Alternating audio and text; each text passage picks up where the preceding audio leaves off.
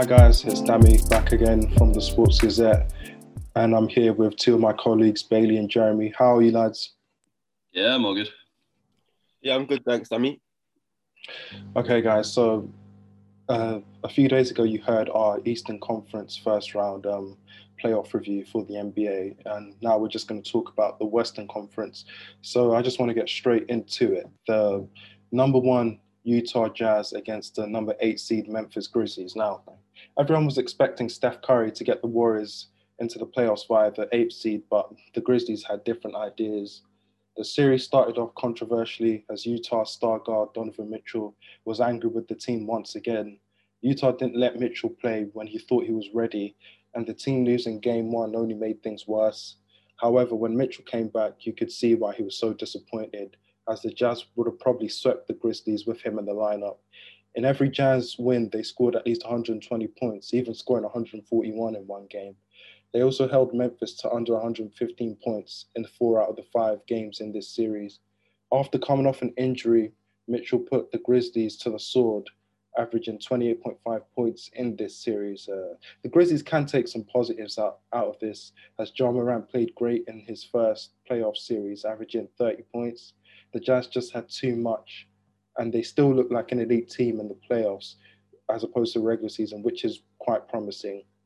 So, guys, Jazz Grizzlies, a typical gentleman's sweep of a 1 8 matchup. What were your thoughts on this series? I don't think anybody probably expected this game to go six games, probably. Um, I do think, though, the Jazz leaving Donovan Mitchell out of game one showed probably the confidence they hadn't beaten Memphis. And when you look at the Memphis lineup, Jaren Jackson hasn't quite been the same this year, didn't take that next step, partially due to injury. So you really were going up against Ja Morant and Dillon Brooks. And as long as you know Donovan Mitchell does what he does in the playoffs, which is drop high numbers, and you get one person to go along with them, um, you know, in the case of Bogdanovic or, or Mike Conley, you'll be fine. Um, so personally, I think this series went we all, the way we all went expected it to go. But um, I think if you had to pick out a star man of the series, you would say it is Ja Morant. Um, he is ridiculous. Um, my only problem with Ja Morant is I think he's got a little bit of the Russell Westbrook syndrome where he'll just take over himself. Um, whether that's maybe he has a lack of belief in his teammates to make shots, I'm, I'm, I'm not sure. But he's explosive and dynamic. And if Memphis can get if Memphis can get another piece for him to go with Dillon Brooks or Jaren Jackson steps up next season, they'll be a much, much better team. So it's exciting times for Memphis, but I think this this all went the way we expected it to. Yeah, literally a typical uh, first first eighth seed game. I think everyone expected it to be a sweep or at least a uh, most sorry a gentleman's sweep. So it was quite clear the Jazz want to go through. They they're much better. They're faster. They're far superior in every um, position on the on the court. And it was clear when Donovan Mitchell came back the Grizzlies had no chance. I think morally it just destroyed them, despite them being one up in the series initially. As soon as Donovan Mitchell came back, he's a superstar. He came, he took over, and the Jazz just swept. They look clear and they look promising going into the next round, really. So we'll see how they do against the Clippers. That will definitely be a much tougher opposition. But would I, I would actually say for the Grizzlies, it was a very good starter for Ja Morant just to get experience in the playoffs. So of course, if they get that second piece, like uh, Jeremy said, they can progress and see where they can go from there. Okay, guys, here comes the big one. Number two, Phoenix Suns versus number seven, Los Angeles Lakers. I have a feeling this one's going to get really spicy. So let's just start off with the Suns. After a great regular season following the bubble last year, a lot of people felt sorry for the Suns going into the playoffs. Phoenix were going up against the defending champion Lakers, but there was a reason why they were going up the Lakers this early. I'll get to that later. And uh, do you know who didn't feel sorry for themselves? The Suns. In game one, when Chris Paul injured his shoulder, we all feared the worst. The Suns pulled through in that game. And it was a 2 2 series when things started to go wrong for the Lakers. The team was already hobbled going into the playoffs. That's why they ended up as the seventh seed whilst being champions. Anthony Davis has been injured all year. You could remember Jeremy referred to him as street clothes in the last episode. Um, and he got injured again in this series. He's an elite talent, but that's been a problem throughout his career. And but to me, the biggest shock was LeBron's injury. I know he's 36, but he's been so durable throughout his career. So it's always shocking when he gets hurt, even at this age. with the Lakers' off-season signings of Schroeder and Harrell, I thought they'd be able to be. They, I thought they'd be better equipped to deal with the injuries to their stars, but I was so wrong, man. And the best example of this was Game Five, a pivotal game, and Dennis Schroeder drops a whopping zero points on zero for nine shooting. You know how Schroeder comments, that's tough under everyone's Instagram post. But watching his performance in game five was tough. I'll tell you that. That was terrible. Anyway, uh, he's going into free agency. Uh, so this was the worst possible time to put up a stinker like that, too. But full credit goes to the Suns. You can only beat who's in front of you. Ayton played well, and Devin Booker is a bona fide superstar. He's carrying on Kobe's legacy very well. So, lads, Suns, Lakers, a lot of implications for the offseason, I think. What were your thoughts on the series?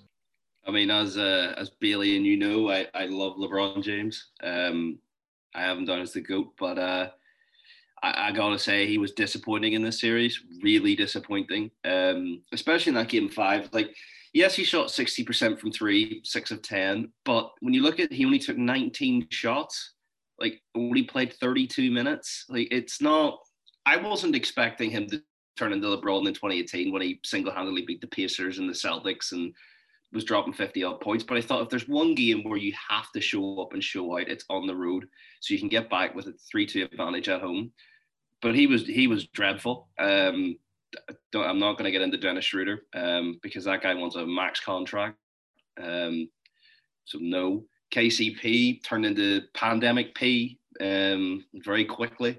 Um, but no, look, full credit to the Suns. Paul is criminally underrated as to how he runs an offense. Um, he's getting the very best out of Devin Booker and, and DeAndre and, and, and Mikal Bridges.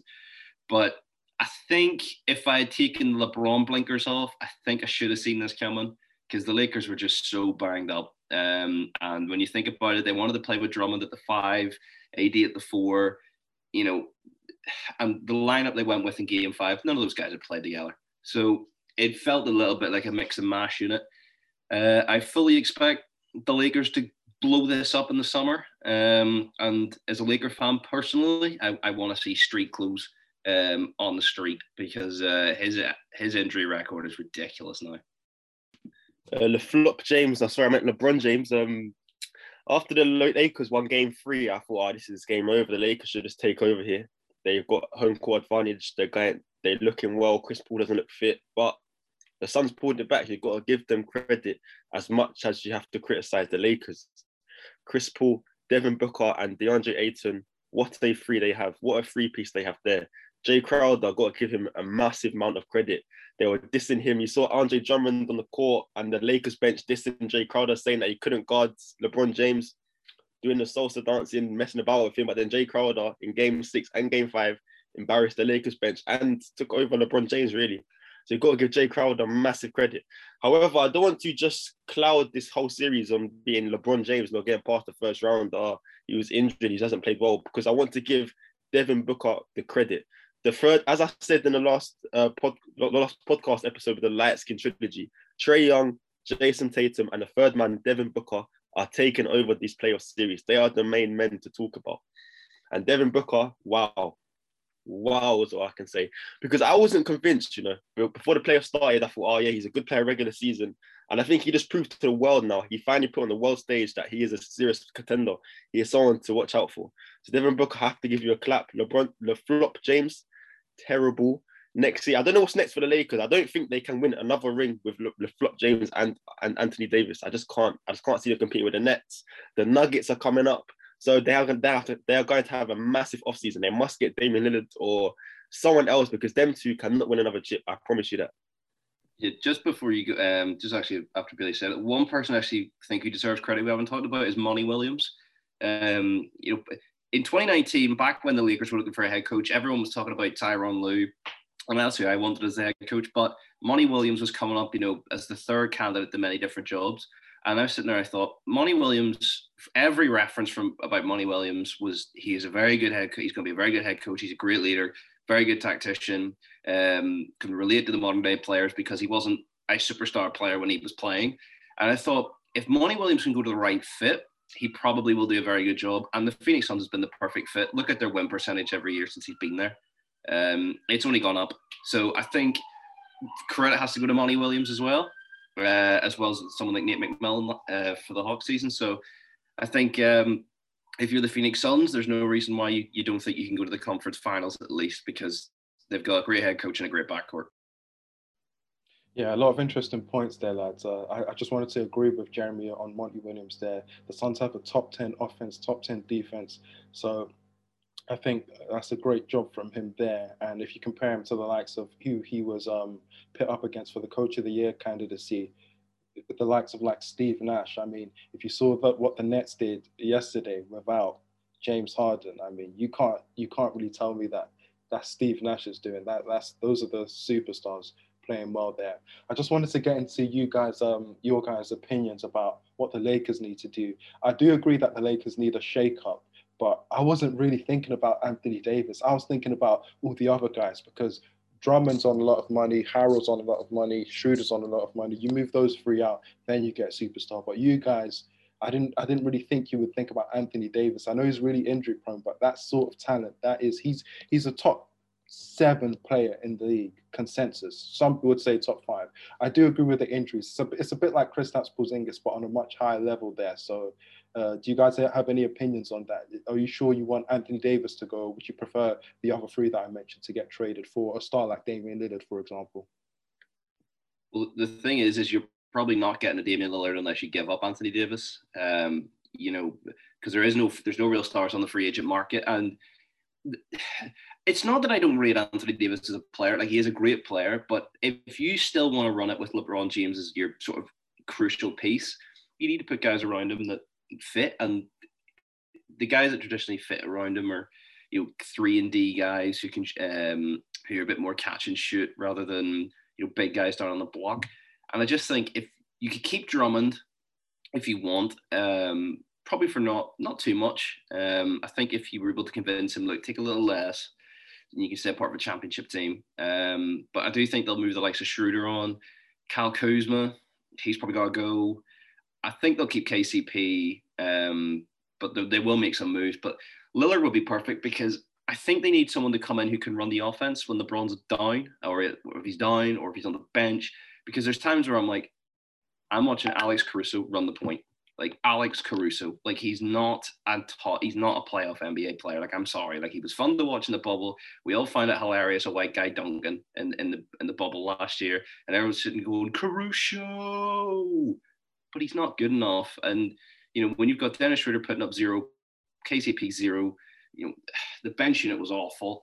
So yeah, I, I, think they'll blow it up this year. I don't think they'll do what the Clippers did and keep and move one or two pieces. I, I think it could be a case of something like six out, six in, because I, I I don't think LeBron will be happy at all. Yeah, I'd just like to say, uh, what does Kyle Kuzma do? Like that's a genuine question. What does he actually offer? He offers what does he offer? I, I don't know how he's an NBA NBA player. I don't know what he had that amazing breakthrough season. But from that, I cannot tell you what Kyle Kuzma offers. Disgraceful. Kyle Kuzma's an influencer, man. He's a he's an Instagram baddie. I swear to God. I mean, like he he he he performed great in the summer league, but I think it tells you everything you need to know. That when I was thinking about this series, I didn't have him in mind at all. But also what you're what you were talking about, Jeremy, there, I think LeBron is best when his second star is like a primary ball handler, not like a big man on the pick and roll, like Dwyane Wade, Kyrie Irving. I know they won the ring last year, but it was different circumstances. When everything is normal, LeBron's at his best when he has like a Dwyane Wade or a Kyrie Irving. So if he gets like Damian Lillard, that is a serious problem because Dame averages 27 plus standard as as a as a straight standard. So if they get someone like that, I think that would be great for them. But yeah, that was that was that was a really spicy conversation. Let's just move on to the the three six matchup. The oh, speaking of Damian Lillard, the three six matchup as well. The three seed Denver Nuggets versus the six seed Portland Trailblazers. So Damian Lillard has a song on his debut album called Loyal to the Soil, but I, he may have to rethink his approach. Otherwise, he won't touch the NBA Finals. And that would be a real shame for a man of his talents. Denver went into this series missing Jamal Murray, so there was an opportunity to take them out. And the Blazers couldn't even take the series to seven games, which is concerning. It always ends the same for the Blazers, man. I mean, they always flame out in the most underwhelming way. And the roster pretty much stays the same all the time. They're going to need a huge shakeup in the offseason but I want to talk about the Nuggets too. I want to give them praise. As a second star, Michael Porter Jr. was okay in this series, averaging 19 points, but he averaged the same amount of points in the regular season. And I think you need to up your game in the playoffs if he if they if the Nuggets want to progress further.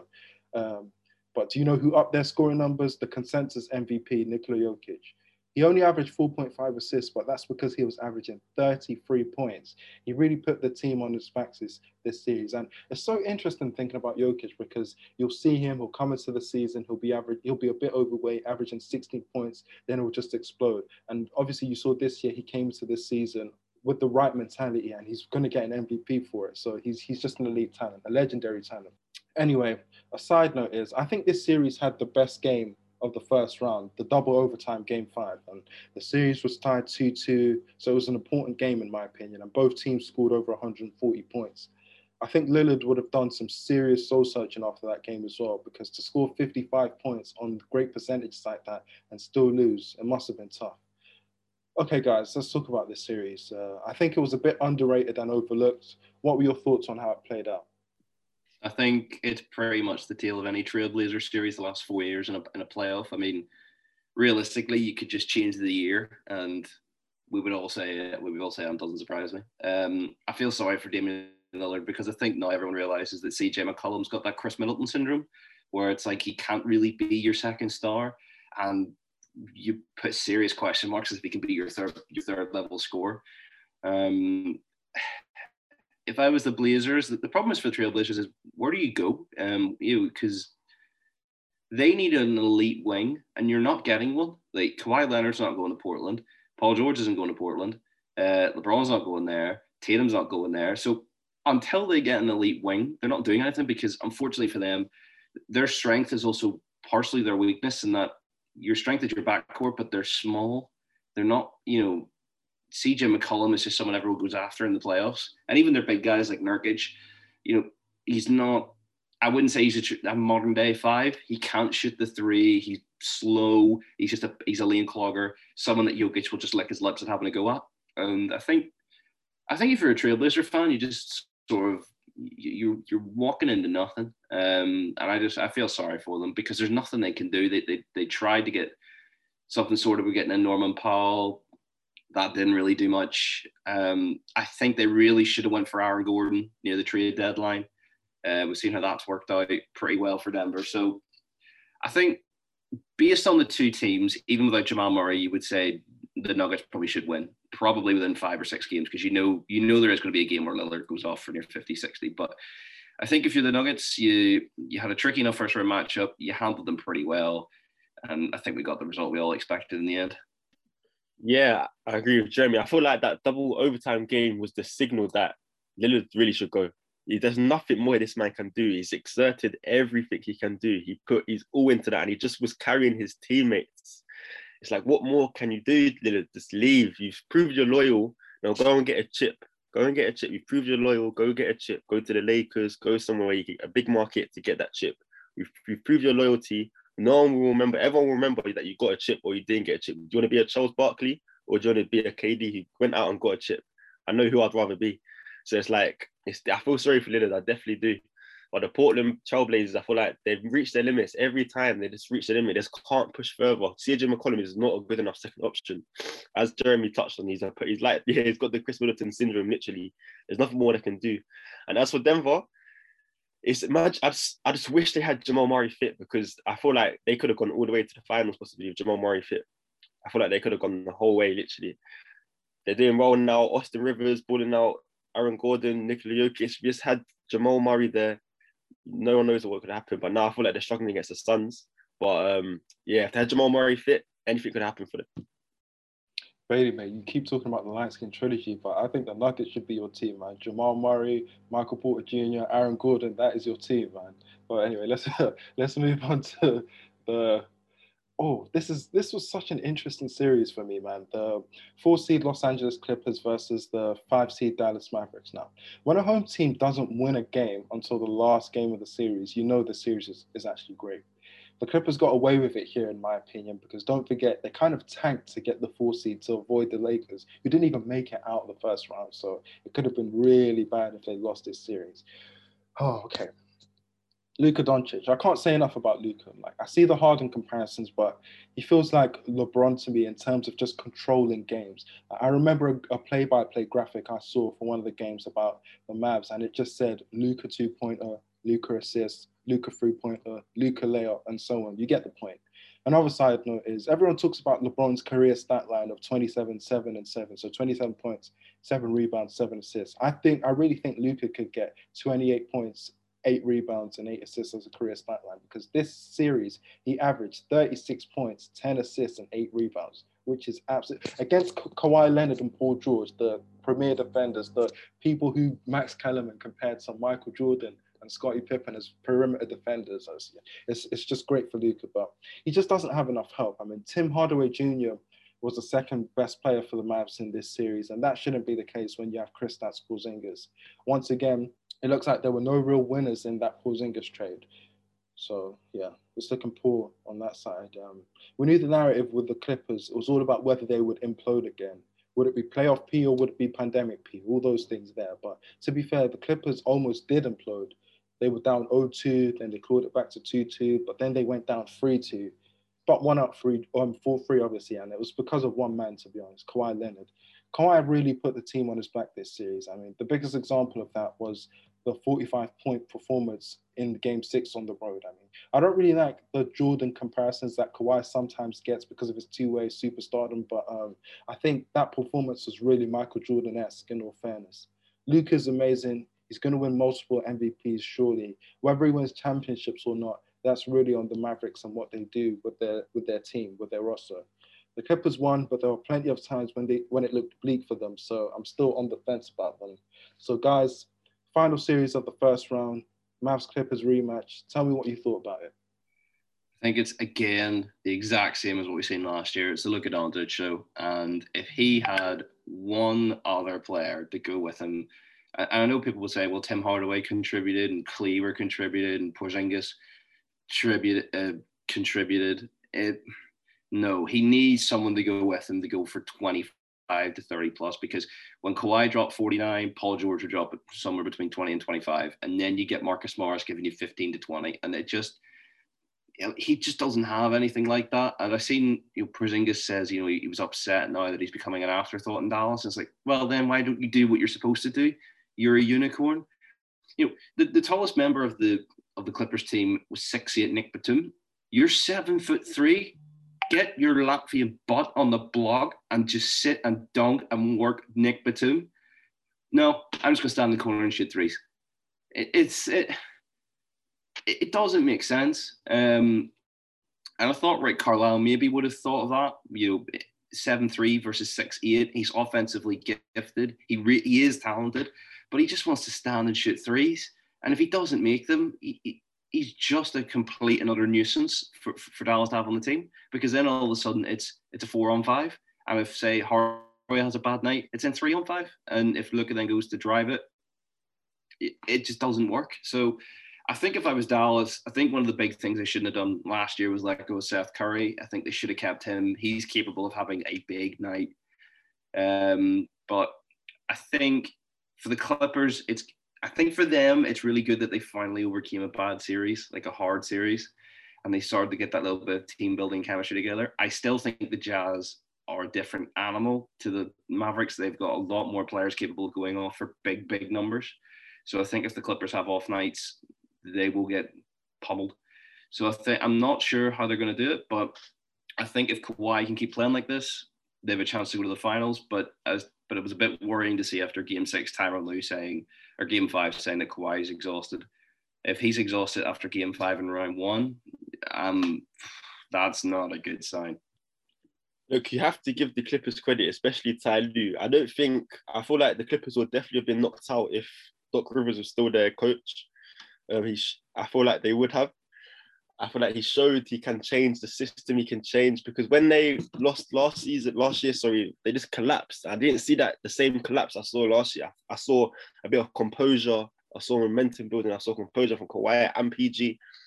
So I feel like yeah, you have to give Ty credit. Also, I remember you guys saying um uh early in the podcast series that Kawhi was not a leader. However, going 2 0 down and then going 3 2 down Kawhi's leadership must be praised. I told you he's not a shouter. He's not a he leads by example, and that is leadership in my eyes. He turned up. He carried the Clippers. He saved them from another from a possible sweep even. So Kawhi has to get credit. He is clutch. I call him clutch. He is very clutch. So and yeah, he is tired. That Kawhi is probably the one player I feel like if he's exhausted, he will still get what's done. Like he's a player exhaustion doesn't matter for him. He still plays to the best of his abilities. So I really do have high hopes for the Clippers. I feel like I don't know why, but I feel like they will get past the Jazz. I, I feel like there's something missing with the Jazz. I don't know what it is. I still don't trust the Jazz. So I feel like the Clippers will get to the finals, in my opinion. Yeah, a lot of interesting points there, man. I just want to start off with Kristaps Porzingis, right? I heard Jeremy, you mentioned that um, Kristaps goes uh, into the corner when things aren't going well. He just goes into the corner to shoot threes. But I saw a little conversation yesterday saying, is that his fault or is that the game plan? Is that Rick Carlisle's fault? We know that Rick Carlisle's a great coach, but when things aren't going well with Kristaps, shouldn't you find something else to do? I mean, he when he was playing for the Knicks, he was pretty good outside, but he was great inside as well. He just overpowered people. So maybe some more pick and roll action, getting him in inside against you. You mentioned that six eight Nic Batum was the tallest player on the Clippers because they went small. They, they weren't playing Zubac anymore. It wasn't working. So do you think that's more Rick Carlisle's fault, or do you think that Kristaps should just take the onus and be more responsible for that? I think it depends really on what Kristaps sees himself because we know that the stars and the superstars in this league kind of get a bit of a license of their own at times to do what do what they want when they feel they're feeling out the game. If Rick Carlisle has told them to, to, to stay on the block, then I think he probably would stay on the block. I do think there's a little bit of Rick Carlisle was focusing probably too much on how to help Doncic at times um, to get them going. I think there was times where I think especially after the game three when they took him out, they were up by 19. He came out, came back in. I think Rick Carlisle pressed the panic button then and went, "We have to keep keep Luka, Luka, Luka, Luka." Where I thought, well, no, if you can actually get Porzingis going, you can rest him a bit. Um, I'd, I would have to say it's probably a co- coaching error, um, as they just mainly were focusing on how to get Luka freed up. Uh, and then if Luka was freed up to drive it, then they could just kick it to Porzingis or Hardaway or Kleber. But I think if you're Porzingis, though, you have to maybe read the game and go, if Luka's just sitting jacking up threes, which he started doing in that game seven, and then he wasn't making shots, you got to use your brain. How can I get him free, wide open? How can I stop the double team? Well, no, I'll just go stand in the paint because no one's been doing it. So I'll just go do that for 10 minutes and I'll just punish the Clippers down low and then I can go, go move outside. But he didn't do it, which is something I want. If he wants to be a star or a superstar or he wants to be one of the best players in the NBA, you got to be able to read a game. Um, LeBron will do it. Damian Lillard will do it. Kawhi did it, where he just took the game over because he realized nobody can stop me, and he just went ahead and did it. So I think it's 50-50 to blame, but um, I gotta be honest, I, am just not impressed with with Kristaps Porzingis at the minute. Yeah, fair enough, man. I, I, agree with your points on the basketball IQ there. Basketball IQ does have to kick in sometimes, and you should be prepared to make those adjustments. But talking about Kawhi just there, his you can't you can't be game managing and then say you're tired in the first round. That's what really concerns me about the Clippers because if Kawhi is not t- in tip top shape, performing at his highest, then I just believe that the Clippers, the Clippers just won't be great. And um, in terms of them going and, and reaching the championship, I just don't think they'll be able to do that if Kawhi's not at his best and it's just Paul George because I I've never really since after his injury, and it's not because of the injury, it's just the way he's kind of um, displayed himself in the media, the things he's talked about. I haven't really believed in Paul George. He did have a great series, to be fair to him. And going on um, on to Bailey's point about leadership and Kawhi, I did I do think he did show great leadership by leading by example, but in the latter stages of the playoffs, you are going to lead a vocal leader now. Maybe Ty Lue can do that. You saw Ty Lue was the only person who could match up vocally with LeBron. So maybe that's just going to be the case with the Clippers. It's going to have to come from the coach. But anyway, that was a great talk, guys. Um, this the second round has already started. We've seen some great games there as well. So we're going to have a talk about that, a little review about that when that's all over and done with. So, guys, once again, thanks for listening to us. Thanks for coming with us on this journey, on this conversation. And um, we'll talk to you when the second round of the playoffs are done. Thanks, guys. Goodbye.